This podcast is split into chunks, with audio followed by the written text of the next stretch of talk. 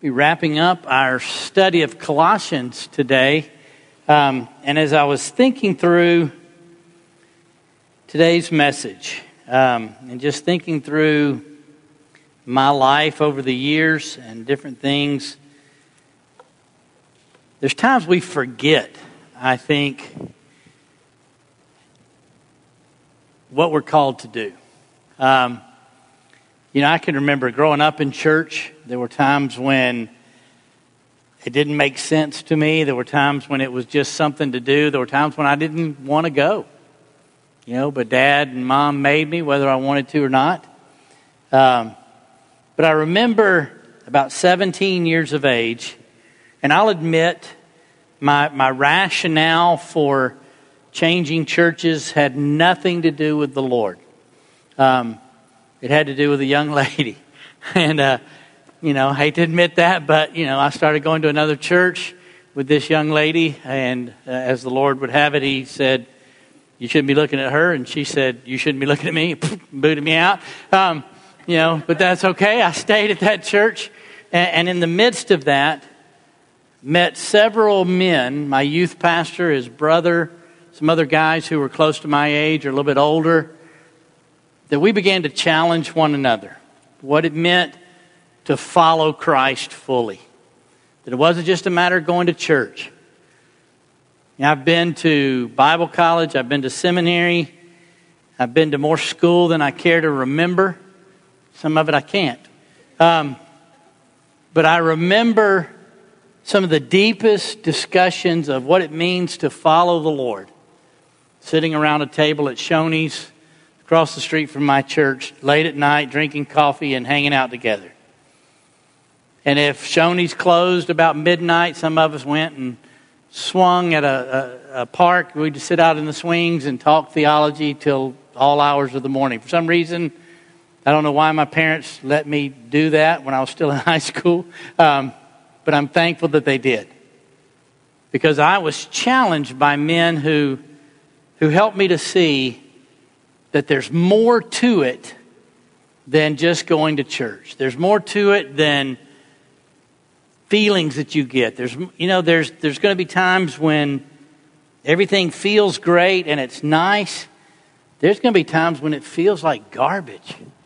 And life seems to just throw everything at you. And why is this happening? And so, what does it mean to follow in the midst of that? And as we're finishing up the book of Colossians, there's there's this part of the book, and part of almost all the books that Paul writes, that we tend to, when we're reading them, to just kind of skip over.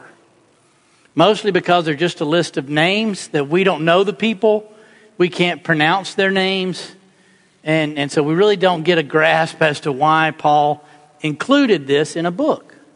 If you think about it, I mean, you're, you're writing to tell people what it means to be in Christ and to follow Christ. And you ended up talking about several people. And these people are sending you greetings and this kind of thing.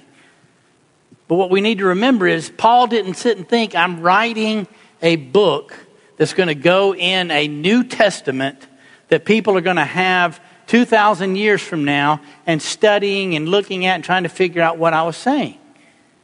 He's writing a letter to a group of friends to say, This is what it means to follow Christ. It would be as if Tom Howe and Richard Howe and Ken Kilgore and Danny Evans were sending me a letter saying, This is what it means, Wade, for you to follow Christ. And by the way, Christy said hello. And Pat said hello. You know, and, and you go, okay, well, thanks. Because that's what he's doing here. But why is it included in the scriptures? Why are we reading these personal letters about people that we don't know as Paul is sharing these things? And I think there's a passage in, in Hebrews chapter 12 that helps us to understand that. He says, being surrounded by such a great cloud of witnesses, let us run the race that is set before us. Keeping our eyes fixed on Christ, not each other and not those friends, but we run because of that cloud of witnesses. Now, I've heard all kinds of messages on that passage some good, some bad. I'll tell you what it does not mean. It does not mean that all the people from the Old Testament and all the people from the New Testament are sitting in the stands cheering us on.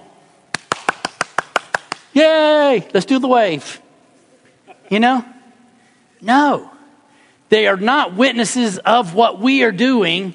They are witnesses to us that no matter what comes your way, you can follow Christ. And even the Old Testament guys who didn't know who Christ was were following God, trusting Him in the midst of it. Some of it not good things. Some of it was trusting God when you're 90 years old and He says, You're going to have a son, and you've never had a son before, but you're going to have a son, and that son's going to have all kinds of sons, and you're going to bless the nations. And you go, Yeah, right. Now, some of it is, it says that in the midst of being sawn in two, they trusted God. All of it says in the Old Testament that they died without ever seeing the promise. But they still trusted Christ. Job says, Though he slay me, yet will I trust him. It doesn't make sense to us. It's so much easier to trust Christ when everything's going well and life's smooth. And we're coming to Christmas time, and sometimes, you know, we, we try to, we put our minds around this concept of what Christmas should be like. And it's really not that way for very many people. You know, the movies make it look like, oh, everything just comes together on Christmas Eve. You know, everything's hectic and crazy. And once you put that tree up and it starts snowing, which never happens here in South Carolina, uh, once you put that tree up and it starts snowing, all of life just becomes so peaceful and calm and everything's wonderful.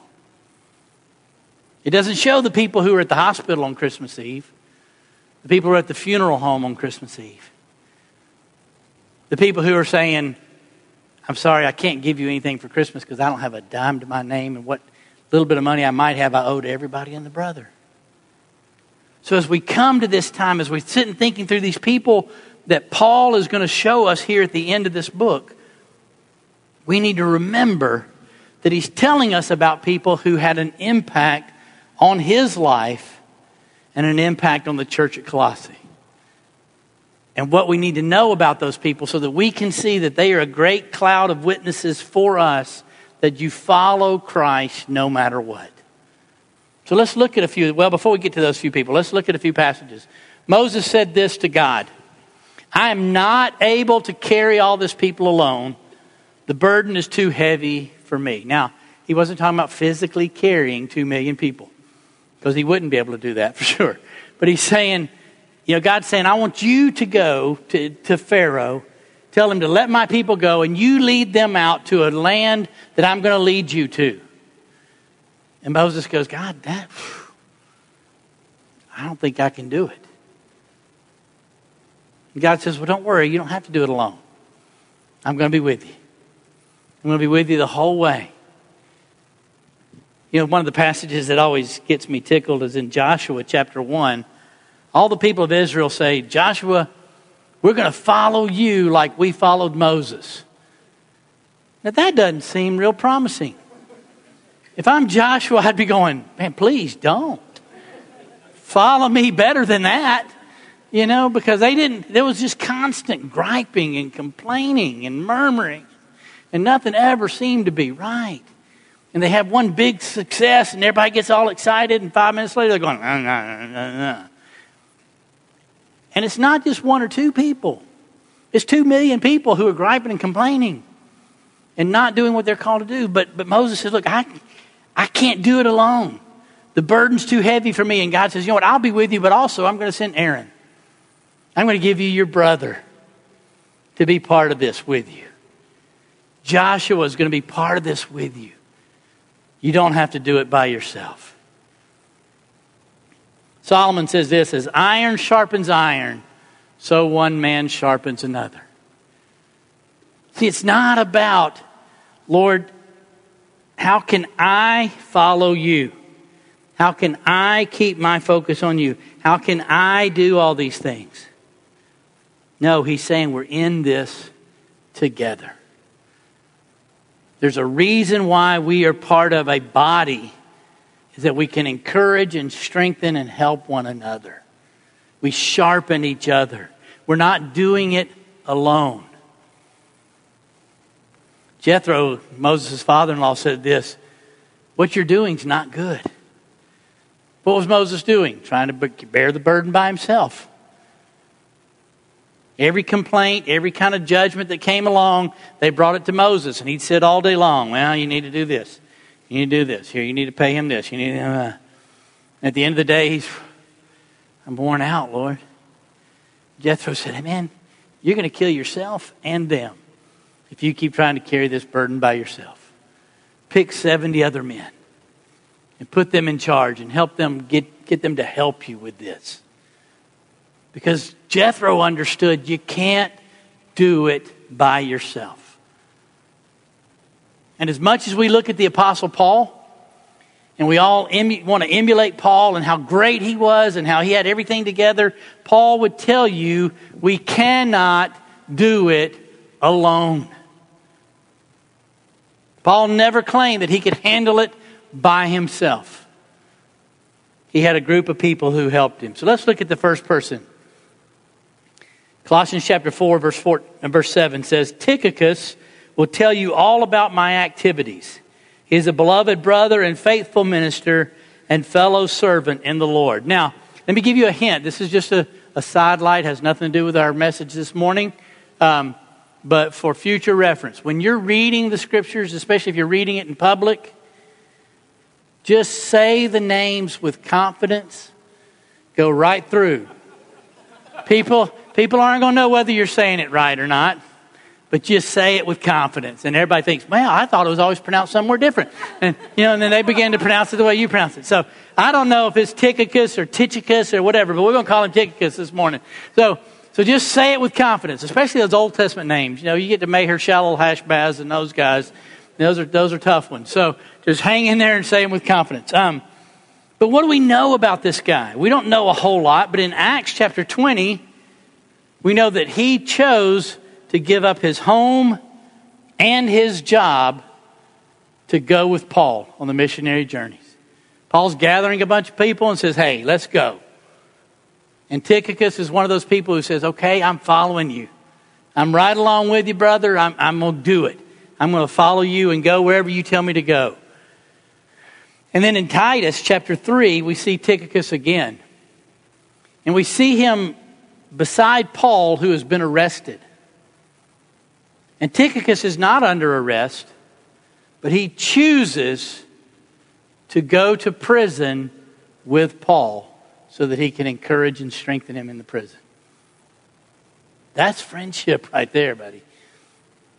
My dad worked for the federal prison system, and I'd be hard pressed to kind of go in there with so many of you guys.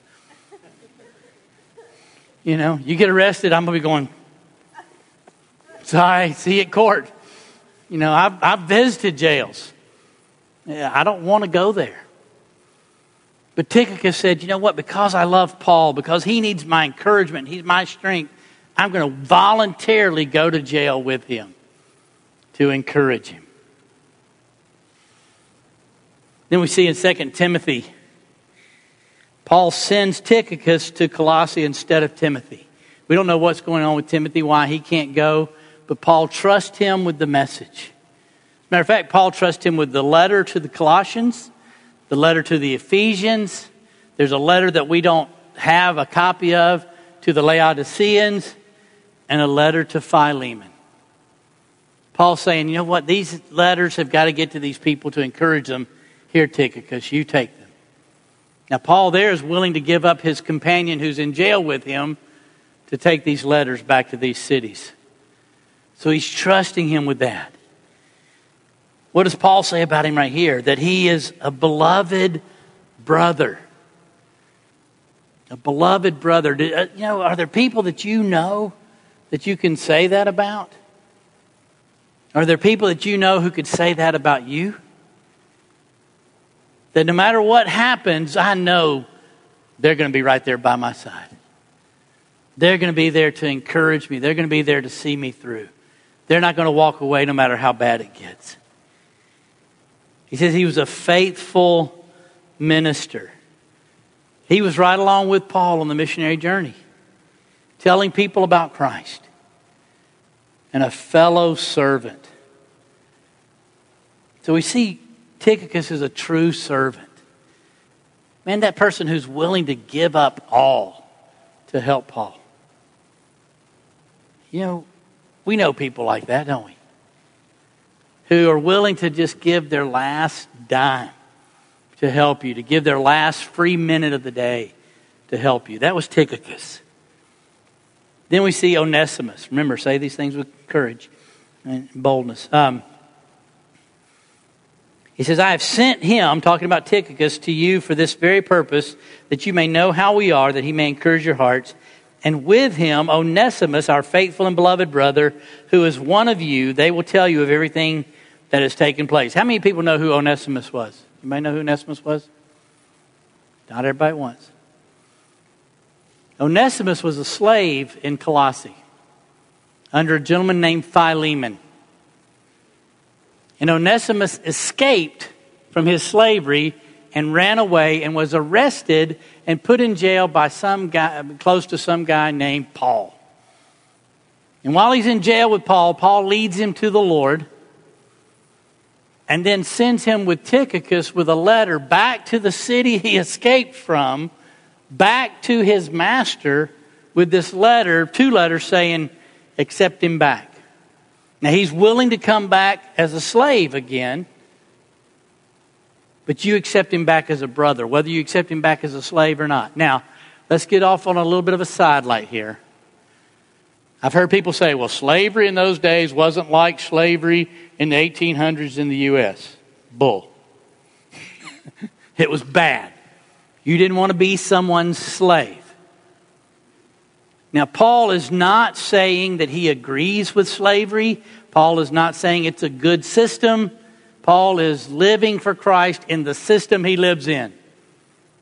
He does challenge Philemon to set him free and let him be a brother, but if Philemon chooses to continue to have him as his slave, that's Philemon's choice. It's not Paul's position to tell him. And Paul pretty boldly says, Hey, I'm not going to tell you what to do, but I'm going to tell you what to do. you know, I mean, he's, he's kind of clear on that in Philemon. But here's Onesimus now being sent back to where he escaped from to bring people this message from Paul. Knowing that when he goes back, he can go back into slavery with Philemon. But he's willing to go. And what does Paul say about him? He's a faithful and beloved brother who's one of you. Accept him back. Onesimus' name means reliable or profitable.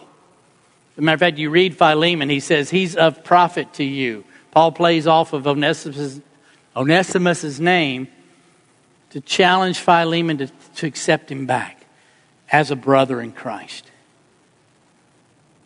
So we see that, that there's a true servant who's following Paul. We also see someone with a questionable past. We don't know why Onesimus was a slave. Probably he got in over his head financially, and so he sold himself into slavery to Philemon so that he could pay his bills and stay out of jail. We don't know that, but, but we know that he's a slave who escaped from his master, was arrested, put in jail, but came to know Christ. And God changed his heart. As a matter of fact, uh, Philemon had a church in his home in Colossae. So that when Onesimus is sent back, he's sent back to that church. And not long after that, Onesimus became the pastor of Philemon's church. His questionable past didn't stop him from serving the Lord. Then we have Aristarchus. Verse 10 Aristarchus, my fellow prisoner, greets you. And that's all it says about Aristarchus. But back again in Acts chapter 20, when Tychicus started following Paul, Aristarchus started following too. And it seems like from what we know about Aristarchus is he's one of those guys you want when you're in a bad situation. You know, you ever been those times when you just are glad somebody's there with you? You know, whether that's that they're armed or that they're they're just big, you know, or are they or they just know how to handle the situation. You know, I I I don't carry a gun. I'm not that big of a guy. But I can remember being with a bunch of teenagers in Toronto, Canada, in situations that were not the best place to have a bunch of teenagers. And it's one of those things that you want the people who know the area with you. A guy named Paul was there that was a pastor that knew the area, and he would say, Don't go there. Go over here. When you're over here, keep an eye out for these kind of things. I can remember standing on a street corner with my back to the road with 45 teenagers right here about to cross the, the road when the light changed, watching a drug deal go down behind them. And I'm thinking, I'm glad they don't know what's going on. But you wanted Paul, the pastor who knows the area, to be there with you. Tick, I mean, um, Aristarchus is one of those guys. You want him there with you. He's also with Tychicus that he, in Acts chapter 27, volunteers along with Tychicus to go to jail with Paul. I mean, these are good friends. Paul has surrounded himself with people who are willing to go to jail with him. Not because they've done anything wrong, but because he needs them. Aristarchus is that sensitive soul, that one who, who knows what needs to happen and is there to help out, to do what needs to be done. Then we come to Mark. We all know Mark wrote a book, right? We all have the Gospel of Mark. Some people believe that Mark was the young man in the garden who ran away naked when, when they arrested Christ. That he was there, that probably the upper room story happened at Mark's house. He was following these guys to see what was going to happen, got out of bed, wrapped a sheet around him, went out there to see what was going to happen. When all hell broke loose, he took off running, left the sheep behind. Then later in Acts chapter 13, we see Mark is part of the, the team with Paul. But Mark, something gets hairy. Mark gets a little concerned, whether it's his age or what, but he says, you know what? I can't do this anymore. I'm going home. And he leaves. And he goes home. You say, well, you know, that's understandable. He's young. We'll give him a break. Then in Acts chapter 15, Paul and Barnabas are, are saying, you know what? Let's go out again. We're going to go. And Barnabas says, hey, let's, let's bring Mark. Paul says, uh uh-uh. uh. Don't you remember? He flaked out on us last time. He ain't coming. Now, apparently, the discussion between Paul and Barnabas gets to a point where it's pretty heated. We don't like to think about that with Paul and Barnabas, but it gets to a point where they say, you know what? That's it. And Barnabas goes his own way and takes Mark. And Paul grabs a guy named Silas and they go their way. So Mark is this failure who walks away and doesn't do what he's called to do. But then in 1 Peter, we see that Peter pours into Mark. He spends time with him, he begins to develop him. Matter of fact, most commentators, commentators believe that Mark wrote down, I mean, that Peter trans, I mean, Peter said all of what was in the Gospel of Mark. Mark just wrote it down. And it got Mark's name on it. But Peter is actually the one who wrote it. It was kind of dictated to Mark, and Mark wrote it down. And again, it became attributed to Mark because of his handwriting. He's that close tie with Peter. But you know what? In 2 Timothy, Paul is writing to Timothy, and he says, When you come to visit me, Bring with you Mark, who is profitable for me for ministry. In the midst of it all, Paul forgave Mark. Paul saw that Mark took a stand and began to change. And though he'd failed one time and walked away, he was profitable now for ministry. So Mark's that forgiven failure. That one who's part of the team who maybe shouldn't be. Then we have Jesus Justus. Says, Mark, the cousin of Barnabas, concerning whom you have received instructions, if he comes to you, welcome him. and Jesus, who is called Justus. These are the only men of the circumcision among my fellow workers for the kingdom of God, and they have been a comfort to me. Now, his last name, they, they include his last name, or at least the surname there for him, because just to distinguish between him and Christ.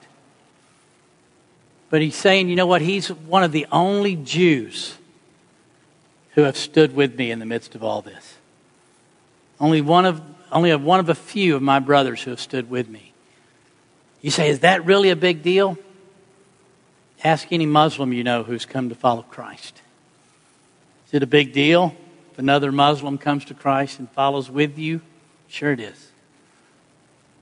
Because you get rejected by your family, you get kicked out, you get abused, sometimes you get killed. The same thing was happening here. Paul has been rejected by the Jews, but some of these Jews who followed Christ are hanging in there with him. And you say, well, what's the big deal about that? Shouldn't Paul just be excited that anybody's following Christ? He is. But you read Romans 9 through 11, and Paul's heart breaks for his fellow Jews to come to know Christ.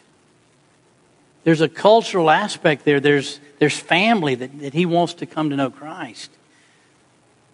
And these people followed him. These people were willing to be ostracized from their community to follow Christ and to go along with Paul. That's a big deal. He was willing to pay a price. He's kind of a bulldog. Now, I realize yesterday was not a good illustration for the bulldogs, but but a bulldog, you ever been with one, you know, and they just they grab a hold and they're not going to let go. They got a hold. And that's this kind, Jesus Justus is this kind of guy. I've grabbed a hold of Christ, and it doesn't matter what comes my way, I'm hanging in there. I'm hanging on with Paul. Then we come to Epaphras. Now, see, you can say Epaphras or Epaphras. Um, I'm just making it up as I go. Epaphras, who is one of you, a servant of Christ Jesus, greets you, always struggling on your behalf in his prayers, that you may stand mature and fully assured in all the will of God. For I bear him witness that he has worked hard for you and for those in Laodicea and Hierapolis. So here's Epaphras who has a pastor's heart. He says he struggles in prayer for the Colossians and for Paul. Now, a lot of us struggle with prayer. He says he struggles in prayer. In Ephesians, when it talks about Epaphras, he uses the word gymnasium, that he's, he's, he's working out in his prayers. He, he's saying, Lord, he's fighting for the Colossians. He's, he's dealing with the Lord and he's struggling with the Lord for the Colossians. He has his heart that says, I want them to come to know you. Matter of fact, he founded the church at Colossae. He's not there now, that's why he's sending greetings, but he founded the church at Colossae. There's a word that says he's a bondservant.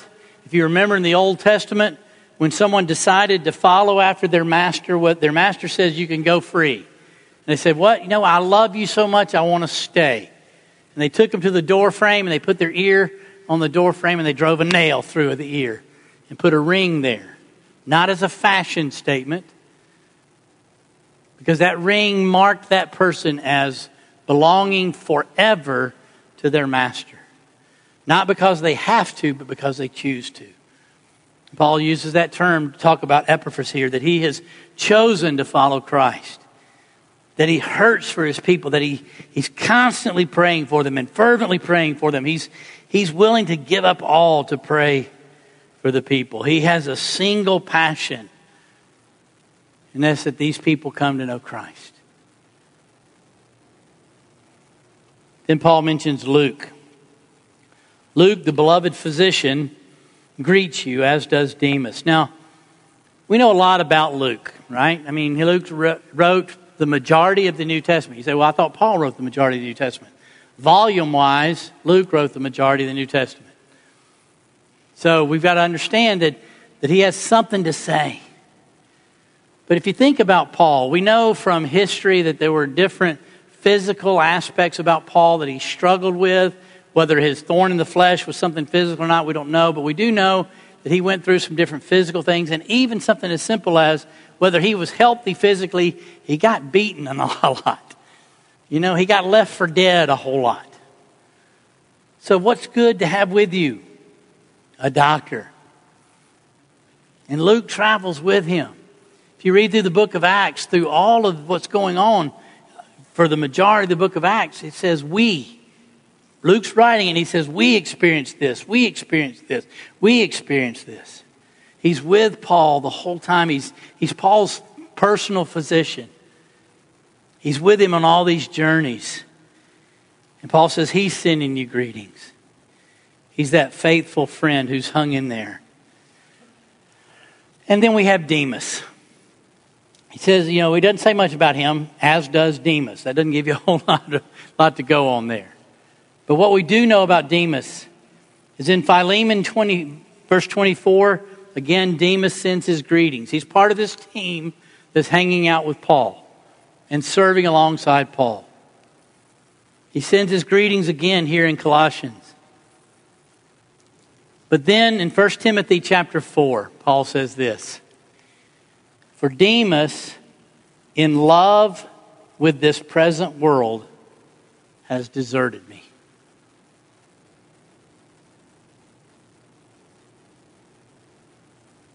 Not everybody hangs in there. Not everybody makes it. Now, Paul doesn't say it as that jerk Demas.